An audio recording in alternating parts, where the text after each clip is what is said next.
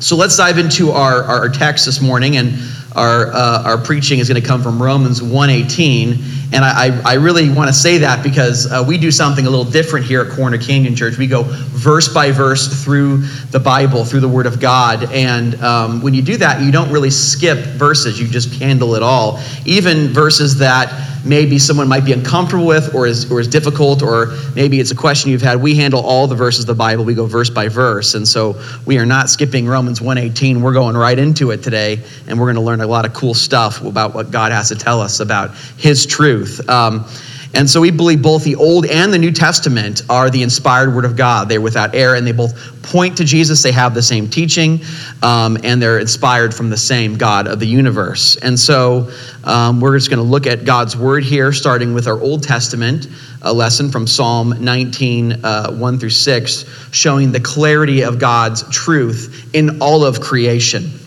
So looking at Psalm 19:1, hear now the holy, inerrant Word of God it is without fault, it is without error. The heavens declare the glory of God, and the sky above proclaims his handiwork. Day to day pours out speech, and night to night reveals knowledge. There is no speech, nor are there words whose voice is not heard. Their voice goes out through all the earth, and their words to the end of the world. In them he has set a tent for the sun which comes out like a bridegroom leaving a chamber, like a strong man runs course with joy. Its rising is from the ends of the heavens and circuit to the end of them, and there is nothing hidden from its heat. And that concludes our Old Testament lesson, word from God. And now, of course, our New Testament, a lesson by, we're just doing one verse. Doesn't mean you're going to get a five minute sermon, though, so don't think that, okay? We're going through one verse, and this is a, this verse is kind of a big deal um, here. So Romans 1:18 hear now God's holy inerrant word. For the wrath of God is revealed from heaven against all ungodliness and unrighteousness of men who by their unrighteousness suppress the truth. That concludes the reading of God's holy word this morning. Let's pray that God would bless and anoint the preaching of his word, that we would grow by hearing it, that we would better understand it this morning. Gracious God, um, we're thankful that um, we get to come together to hear your truth and be changed and transformed to understand who you are because we don't really understand who we are unless we understand fully what you are, Lord. You are God. You are the infinite, holy God of the universe who has created us, sustains us, and gives us life.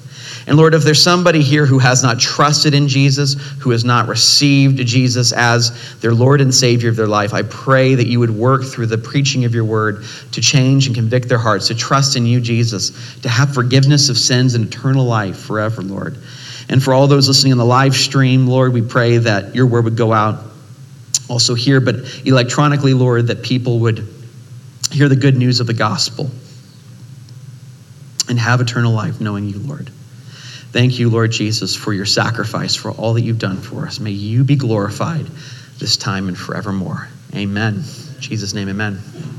So, in our series on the book of Romans so far, we've made it through the introduction. We get all this cool kind of gospel stuff in the beginning, a sampling of God's uh, grace, that we're saved by grace and faith alone. And that's been super encouraging. Um, but today, it's not going to be encouraging. No, it's going to be still very encouraging. Um, we enter the, the first major section of the book of Romans. People have called this section the diagnosis section. Um, this is the part of the book of Romans where Paul shows us that we have a problem. Um, we don't like to hear about problems, do we? But Paul goes right into it. And the problem is that we are all obviously sinners. Every single one of us is wicked and messed up. We all have issues. And so, what Paul is going to do here um, in chapter one um, is he is going to prove that uh, the Gentiles or the non religious people are messed up and sinful. Then in chapter two, he's going to go to the Jewish people, which Paul is a Jew. And so, he's going to go to the Jewish people and say, yeah, the Jewish people and even religious people are sinful, wicked, and messed up. And so, Paul's overall point is those inside the church are messed up and are need to be delivered and those um, outside of the church are messed up and definitely need to be delivered so then you're like okay well that's kind of like a debbie downer that's kind of depressing you know why is Like, why is Paul doing this? Like, what's your deal, Paul? Well, he does this. He goes through all this, this stuff telling how messed up the human race is because he wants to expose that we have a problem so that he can then, in turn, provide a solution to that problem. You see, the bad news makes the good news of the gospel all the more sweeter, all the more uh, beautiful. Um, and we really don't even understand a solution if we think about it. We don't understand a solution unless we first understand the problem at hand. Um, imagine a world, and this would be a great world. I mean, I, am not a big fan of cancer. Um, but imagine a world for a moment where no one has cancer. And then some scientist, some smart guy, you know, he's like, hey, I found the cure for cancer. It's like, yeah, Nobody has it. What's the big deal, man? I mean, that doesn't solve anybody's problem. You came up with a cure for cancer. I guess you're kind of flexing your intellectual muscles there. But yeah, no one has a problem with cancer in this hypothetical scenario. So, I mean, you know, what's the problem here? But imagine and you do have cancer, and this scientist guy comes up with a cure for cancer. You're gonna be like, that's the greatest news ever. I, I have cancer. I thought I was gonna die, but now this cure is gonna save my life. And so the, the good news, it becomes good news. The solution actually makes sense. Um, you know, I mean, if your family's if your family's already had dinner and you go out and buy In-N-Out for them, you're like, whose problem are you solving there? It's like, no, we're already full. We've already eaten. You know, it doesn't even make any sense. And so Paul's going to be exposing here uh, this issue that human beings are evil, uh, messed up, and because we are evil, obviously, since God is just, we are deserving of God's just judgment and his news he's going to get to. We're in the diagnosis, diagnosis section, but in the deliverance section, he's going to say, Yeah, and Jesus has come to save you from that judgment. He's come to forgive you of all of your sins. And so it's like, you know, we have to remember this as Christians because when we go around telling unbelievers that Jesus saves or believe in Jesus, he's going to save you. Um, I've, I've heard unbelievers say this like, what do I need saving from? I don't have a problem. I'm, I have a big house. I have, you know, five cars. I'm, I'm successful uh, in my career. I have everything I need in life. I don't have any problems, Pastor Nate. So why, why do you, why do I need Jesus for anything? And so Paul comes out swinging here with the big gun, showing, yeah, everybody's got a problem. Even those who are rich and successful and pros- prosperous, everybody's got a problem, and that problem is sin. And so Paul starts off saying, okay Everybody believes and knows that God exists. And in this section, he's going to show us that that's not good news, actually, for those who do not trust in Jesus, because they can't claim that they didn't know any better. They know better. And so this is an issue here we see in Romans 1.18. So let's look at our text this morning. For the wrath of God is revealed from heaven against all ungodliness and unrighteousness of men who by their unrighteousness suppress the truth. So you see it. I mean, Paul goes right for it this morning. I mean, it says here that God is angry and wrathful and um, to those who are living in sin and rebellion against him. And uh, he's talking about all those, by the way, just so we're not confused, all those who do not trust in Jesus, all those who are outside of Christ, and all who remain in unbelief and reject Christ. And they're under this judgment of God. And um, look at how Jesus himself puts it those who believe are spared from this judgment. So, this judgment, this wrath uh, that God has against all this ungodliness, when people believe in Jesus, they are spared from that problem of wrath. And that is the problem here. Even when you read you know, something like John's gospel, which is a great uh, evangelistic tool to show people of the grace in Jesus. John 3:18 Whoever believes in him is not condemned, but whoever does not believe is condemned already because he has not believed in the name of the only son of God. So you're if you're outside of Christ, you are condemned. That's what this is saying. This is the words of Jesus uh, here. John 3:36 Whoever believes in the Son has eternal life. Whoever does not obey the Son shall not see life, but the wrath of God remains on him. So the issue here is that we are under, if we don't believe in Christ, we are under this wrath and condemnation. Now, I didn't mean to like preach sinners in the hands of the angry God like some kind of, you know, uh, hellfire and brimstone sermon, but this is exactly what the text says. And I think it's helpful because we don't, many times in the evangelical church, we don't hit these topics head on. And so what ends up happening in the church is that people start making God into Mr. Rogers' neighborhood or Barney or some, you know, purple dinosaur. They make him into some, you know, fluffy character, you know, who never gets mad at evil, never punishes wrongdoing, never punishes wickedness.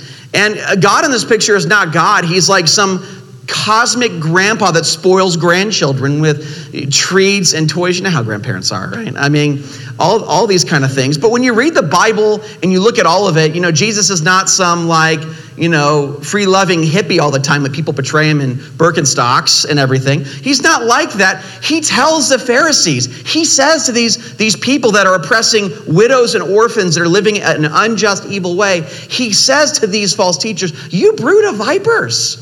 So we have to remember that, you know, that this, you know, made up God of Barney or whatever, or Mr. Rogers' neighborhood, this is not the God of the Bible. This is an idol. Um, because the God of the universe, He is the greatest, maximally greatest possible being, which means He has infinite and maximal justice. He has infinite and maximal holiness. If he didn't have those things, he wouldn't be God because God, as the greatest, by definition, God is the greatest because that's he's God, has to have maximal justice. If he doesn't have justice, then he isn't the greatest. Because I could think of a greater being, namely a being that has maximal justice, infinite justice, and holiness. And so, what happens when you sin against an infinite being, a being who is infinitely just? you make a cosmic treason against this infinitely pure, just being, well, if you sin against an infinite being, you deserve an infinite punishment. And so this shows us how we need a Savior, Jesus, to save us from this infinite punishment. And so Paul's point in Romans 1:18 is that all human beings know this deep down inside. We know this is the case. Even those who say they don't believe in God, even those who say they are not Christian, they may claim that with their mouth, but deep down inside they know this God of the universe. Um, and in Romans 1:18, it says it, the Greek word here for suppress. It to suppress the truth and unrighteousness. It means to hold down or detain. Now, let me ask you a question. I know here in Utah we're really um, hard pressed for pools. I think there's only like one person in this church like who has a pool. I mean, in California there are a lot of people that have pools because the weather's terrific there. Not so much everything else, but the weather's great right there um, in California. Um, so yeah, uh, you know. But if you ever travel to a luxurious location where people have pools, you'll know if you're holding a a beach ball or some you know floaty thing underneath the water, you know, so you're trying to stop it from popping out Who's done that, by the way? Is that just me? Okay, we've all done that, all right? You're holding that, you're holding that beach ball or that thing, and just you're trying to get it not to pop out and to see how long you can uh, do that. So when you're holding down that beach ball, right, and you're suppressing it, you're detaining, you're holding it underwater, you're trying to hide it from coming out, right? When you're holding that beach ball, do you think you believe that beach ball, uh, you hold it underwater, do you think you, you know that beach ball exists? Yeah. I mean, you're holding it down, you know it exists. And so, holding down something, suppressing something, assumes and presupposes, it, it really does assume that you know it exists because, after all, you're suppressing it, you're holding it down. And so, this shows that, yeah, unbelievers know that God exists. There is no such thing as a genuine atheist deep down inside. Um, now, obviously, um, they, they believe that God exists, but they don't have a personal relationship with Him. They don't trust in Him as their Lord and Savior. Um, and this is not just like my opinion. This is according to the rest of Romans. I'm going to read the rest of this. This shows us that God, God is God. He knows our minds and our hearts better than we do. He's infinite. He knows everything that's true. He knows our. He knows us better than we know ourselves. And so he knows what's going on. And so he says here in his word that all men know God. All men believe that God exists. They may not believe in God, but they believe that God exists.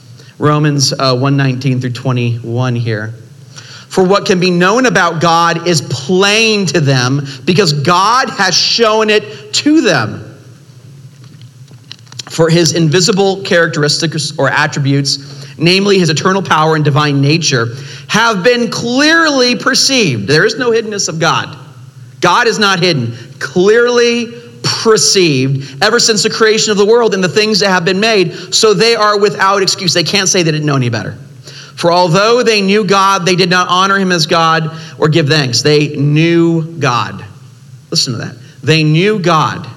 They knew God. But they became futile in their thinking, and their futile and their foolish hearts were darkened.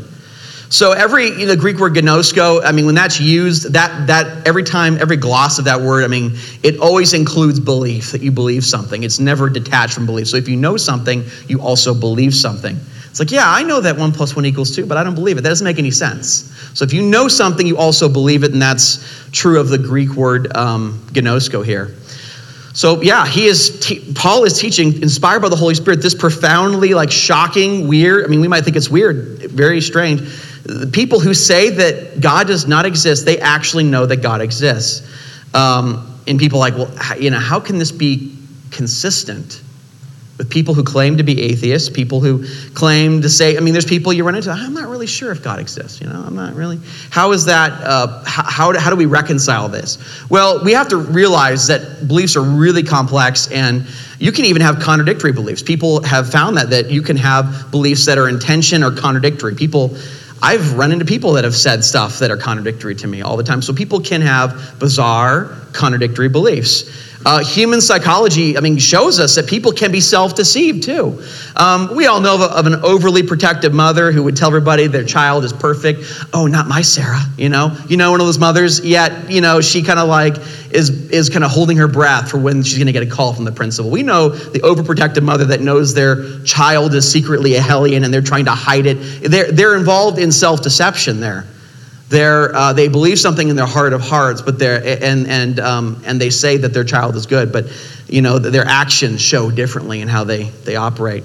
And you, you combine that with the fact that you have beliefs that you've never thought of and that you're not even aware of. I mean, the human psychology is so complicated. I mean, we, we learn things uh, of how complicated we think about things. We've, uh, we, we have things going on that we're not even fully aware of. Um, let me give you a funny example. Um, you've never, I'm going to tell you a belief that you believe right now that you've never thought of in your entire life, but you believe it. It's never come before your mind. There are at least three deers, or three moose, whatever animal, insects, you can do anything. There are at least three deers in the state of Utah. Here you go.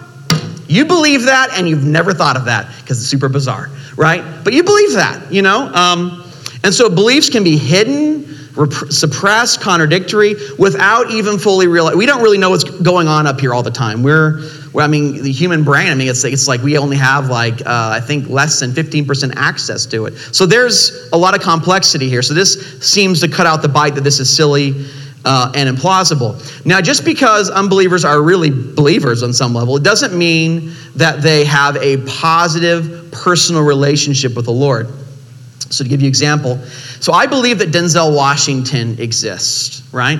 Um, but me believing in the existence of Denzel Washington doesn't mean that I have a personal relationship. I wish to. I'd like to be friends with Denzel Washington. But it doesn't mean I have a personal relationship with Denzel, although I do trust him to make excellent movies. He's my favorite actor right now, currently. Mel Gibson lost that mantle, unfortunately. so, anyways, um, yeah, it's, it's, it's hard for me to talk about in front of people. Um, and so while unbelievers believe the fact that God exists, they don't trust in him, right? And so now, if this is the case, then why do we offer reasons and um, evidences for Christianity? Why, you know, why do we do this? Christians do this. Um, well, the Bible commands us in 1 Peter 3.15 to give an, a defense for your faith. Um, but we ultimately uh, give uh, reasons and evidences for Christianity to expose that, hey, this is not a uh, intellectual matter, this is a heart issue. It exposes that we can't use intellectual excuses that Christianity is unreasonable, but it's a moral issue that we don't want to have a, a, a relationship with God. You might, be thinking still, oh my goodness, Nate, this is such a weird belief. I, have never heard this before. Strange belief that the Bible is teaching here. How like can you believe this? How, I mean, there, there's just no reason for this assertion that Paul makes. There's no reason to believe any of this. And um, I want to offer a, a contrary opinion, surprise, surprise, that there is a, a good bit of evidence that this is the case, that people do in fact know that God exists. Um, and the weird thing is, I have, I mean, I've had, well, me personally, I've done a lot of um, evangelism to skeptics, to atheists, to agnostics. I've done that because I used to be one. So I, I, tend to, I have a heart for that kind of ministry. And so in my time of, of doing evangelism to um, skeptics, I have had them admit, admit to me, to my face, well over 20 times, that yeah, they secretly know that God exists and they're suppressing the truth. Straight up, have said that to me. Like, and we're going to see some stuff that suggests that, but I've had people say that to me. Um, and um, I've had um, probably well over 400 interactions. I used to be like a person that would go out and evangelize every single day. I mean, now that I'm a pastor, I don't need to do that. No, I'm just kidding. But I mean, I do it in other ways now, right? But I used to be like on the internet. I would talk to people and talk to atheists and would just talk to hundreds of them. I would talk to two every day. Know, it was like I did that instead of playing video games, which is pretty productive, I think, right? You get to talk to a lot of people that way. Um, and so, I, what I found in talking to hundreds and hundreds of atheists, I asked this question just to see where they're at. So, so uh, interesting. Like, have you like looked at like the over forty-five academic arguments for God's existence that are pretty good? Most people never. I mean, I would almost say all people. They've. I've never looked into that. You've never looked into that. So we're talking about the most important thing, like in life, whether or not God exists, the meaning and the purpose of life, whether the Lord exists, and you have not looked into any of those arguments, okay, that means you're probably headed or aimed towards something else. Because if you're thinking about it rationally here, like we're talking about the meaning of life, the whole reason why you exist, the whole reason why you get up in the morning and work and do things is for God. And, you know, that's like whether or not God exists, that's like the biggest question I could ever think of. And these people are not even searching out the reasons for it. Um, so I think that's evidence of something deeper going on there. I can remember, and I have so many of these stories. One of my good friends from high school, who I maintained a friendship with in college and in graduate school, and so, um, anyways, he was uh, he would claim to be a didn't believe in God, and so I give him this this philosophical argument over AIM. Who remembers AIM, by the way? Like, okay, I feel really bad. I feel old. No one even knows what America Online Instant Messenger. Okay, used to be a thing. It was over AIM, so I give him this like argument. I lay out the steps and I give the support for each of the steps. And he's like, you know that, yeah, the evidence looks pretty good. And I'm like, excuse me? You think it's pretty good? Yeah, I think God exists. I mean, I tell all our friends that I'm an atheist. I just like to just do that. I'm like, you just like to just do that? Uh, okay. Um, he's like, don't tell anybody. I'm like, yeah, now I'm telling the whole church. So I'm not giving you his name though. So I guess I'm not technically breaking his trust there. But um, yeah, um, I can remember my friend who we I was you know spending some time evangelizing to my friend in California. Um, and he came to my work for three hours. It was a dead day, thankfully, so I didn't lose my job talking to my friend about God's existence for three hours. It was a gym job. No one was going in, okay? People were at home eating Haagen Dazs.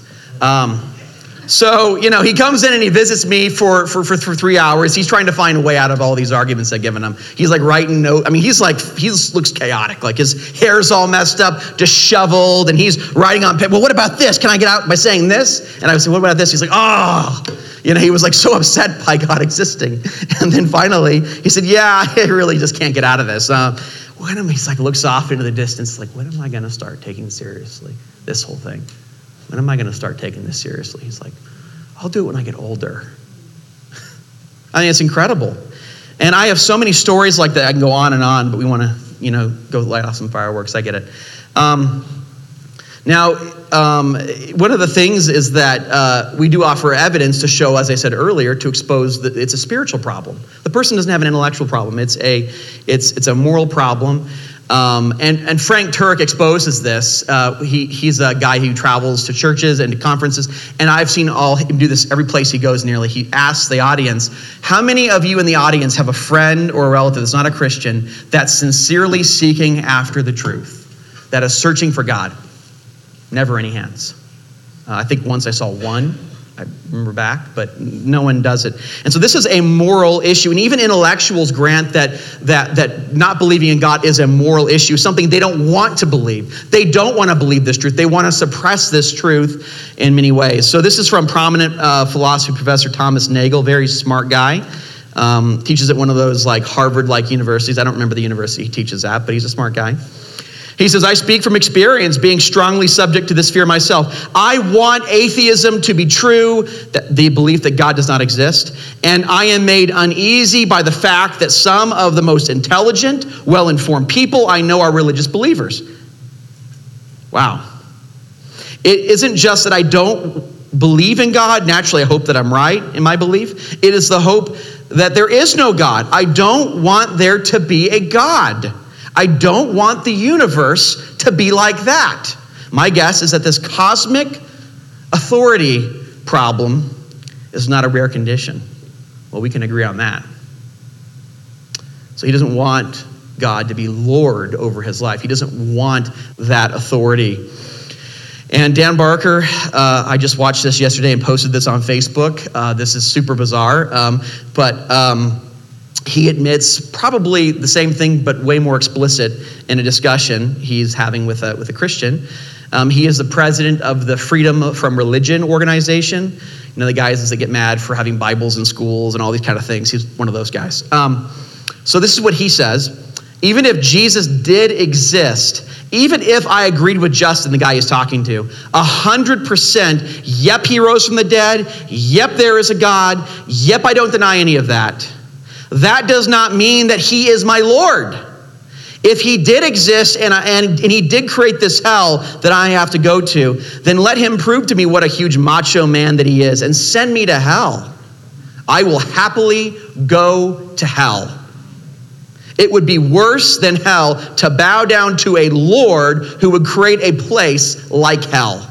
I cannot accept Jesus as Lord. If you want to say he is Lord and he has power over me, you know, might makes right, then fine. But he has not won me over as a follower. So, and this is said after uh, Dan was unable to answer the very good evidence for the resurrection of Jesus from an historical standpoint. So, this is not an intellectual issue, this is a moral issue.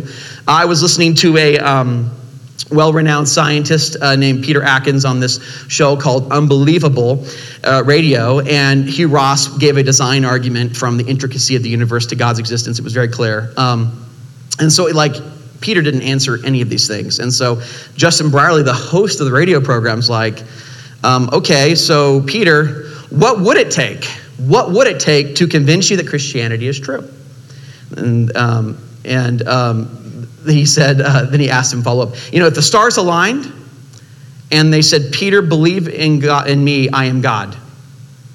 And you know what Peter said? He says uh, he would chalk that up to personal madness. Crazy. That's something a uh, an English person, he's English, so he madness, something English people say. Um, uh, Peter Atkins even went further to say, he's like, even if I died and I went to heaven and saw Peter at the pearly gates, I would assume, I still assume it's all just a dream. So, yeah, we have unbelievers openly admitting that there's just no amount of evidence that would convince them to follow Jesus. They are clearly hostile uh, to God here. And you know what? I'm going to be really honest with you. Um, um, it's not hard for me to believe, it's not hard for me to comprehend that people are trying to run from God. Um, because personally, if I'm being honest, I'm one of the greatest offenders of that. I, not defenders, offender of that.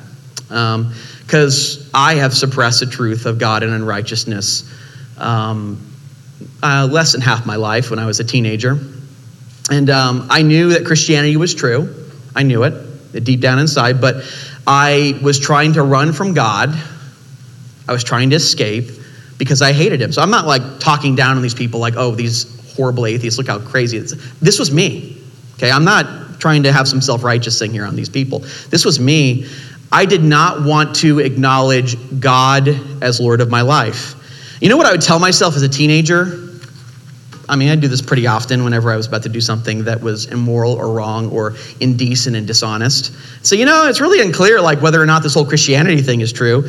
So, you know, I should, like, do whatever I feel like, you know?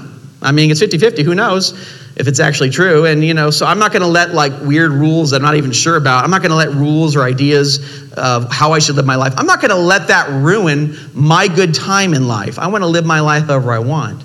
And so, you know, I lived as a teenager suppressing the truth living in absolute rebellion. I hated church so much. It's so bizarre that I'm a pastor because, like, no one hated church more than me. Um, I, I hated, like, I would dread going to church all week. I would like sleep in and you try to like hope that your parents forget kind of thing and like look at the time. Um, so uh, yeah, it was really bad. Um, I hated hearing about the scriptures. I hated to read the Bible. I didn't like it. Um, and my friends, who by the way were unusually forceful, I look back and I'm like, those people were crazy. Like my friends, my best friend, cra- so forceful and aggressive. I, I'm not a forceful and aggressive type, so I look back on that and I'm like, that is really intense what they did. They like maybe go to a Bible study in the book of Romans and so I'm kind of passive aggressive because I'm a sinner, right? And so during the Bible study, I was like making jokes, trying to distract the discussion because I didn't want to like hear any of it. So I blocked it all out. And I just realized this just as I was writing the sermon. They went over Romans 1 and I was there and they were reading about suppressing the truth and I blocked it out. I, I can't remember, I blocked out all of it because I didn't want to hear any words from God. I hated it so much. So I tried to joke and distract uh, everything. Um, my friend Stephen was so forceful one time he made me throw out all my secular CDs. He threw them out himself. He actually got them back later, but anyways. Um, I mean, so, um, and so I, I, went to college and I realized, you know, um, this running from God is just destroying me. It's catching up to me. I, I started becoming a really vindictive, angry, bitter person in life. Um, my friends would tell me that. You're, you're getting really angry, Nate. Um, and so um, I remember one time my Christian friend Steve said this to me. You know, I'm so thankful that I'm your friend because I'd hate to be your enemy. Yikes. So I really started, you know, questioning this path I was taking in life, and I started, you know, looking at Christianity on this very academic level, you know, more and more. Begin researching it, but I always tell myself in the back of my mind, you know, I don't know if this is true or not. I try to like still obfuscate things, and maybe I'm going through a hard time, and I'm using this whole Christianity thing as an emotional crutch. So I, I, still wasn't in, yet I was still struggling a lot. And then one night, my forceful friends sat me down to a debate between a Christian and an atheist. And uh, I mean, they had tried to do everything on, on me. I mean, to try to get me to become a Christian, um, you know, try to talk to me for hours about it. Um, my friend Stephen is the most persistent person I've ever met in my life. And I, I, I still I talked to him today, um, and he hasn't changed in many ways. Um, but um, he sat me down in his upstairs room and put on an audio file, ran a debate between a Christian pastor and an atheist scientist. And the pastor happened to have a PhD in philosophy and knew the arguments for God's existence pretty well. I didn't know that then, but I just, you know, oh, check out this debate, this discussion between a pastor and an, and a uh, scientist, uh, a scientist who happens to be an atheist. And so. They sit me down um, in, in Steve's room and I, I listened to it. They're downstairs doing stuff, and I was just kind of captivated by it. And um, as I was uh, listening uh, to this, I was just blown away about how clear God's existence was. I mean, uh, I, as this guy Bahnsen, Greg Bahnsen, went on, he, he would describe how if you're an atheist, you can't make sense out of universal laws, like the laws of logic because you, you, can't heat up the laws of logic. You can't eat them. They're not physical, right? You can't play baseball with the laws of logic. They're immaterial. They're not physical, okay? So, I mean, you know, he would go on about how, you know, that if you, you, this can only make sense if God exists, that there's these laws of logic. And I was just, I was captivated by this, so impressed. And the, the, the basic point that this Christian philosopher was trying to prove is that if you don't believe in God, then there's just no way you could explain any laws. Uh, laws of morality, what you should or should not do objectively. Um, laws that are binding on all human beings, like the laws of logic and morality that I've just mentioned. And so these things, he explained, are grounded and founded on God and his nature, who is perfectly logical and moral. And um, of course, I think the most obvious thing is if there is a law, there has to be a lawgiver, right? And only God has the right to be the universal lawgiver of morality and logic, and I believed in these things. And what shocked me the most about this discussion um, is how the atheist had just no response to these arguments. He had nothing to say of substance, no response, mostly just mocking. Um, and I was just, I remember being so shocked and blown away how, I'm like, obviously God exists. And I have been a fool all of my life. Um, and during this, like, you know, two hour debate, I mean, I just realized what an absolute liar and fraud I am and how my soul is just like emotionally unraveling during this debate. And then it, um, finally came to the conclusion of the debate, and this is Greg Bahnsen's closing statement. And I just, I could feel myself collapsing on the inside. And I just, I, I almost felt like God was talking to me through Greg Bahnsen, like saying to me, You've been hiding and running. Your game is up. You're a fraud and you're a liar.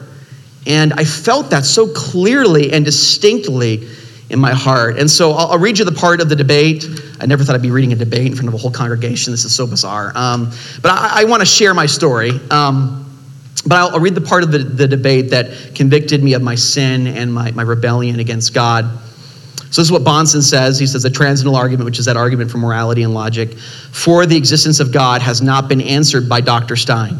It's been evaded and been made fun of, but it hasn't been answered. That's what we're here for rational interchange. The transcendental argument says the proof of the Christian God is that without God, one cannot prove anything.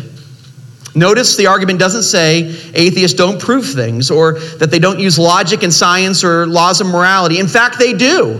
The argument is that their worldview cannot account for what they are doing. In their worldview, there is, there is not a consistent with what they are doing.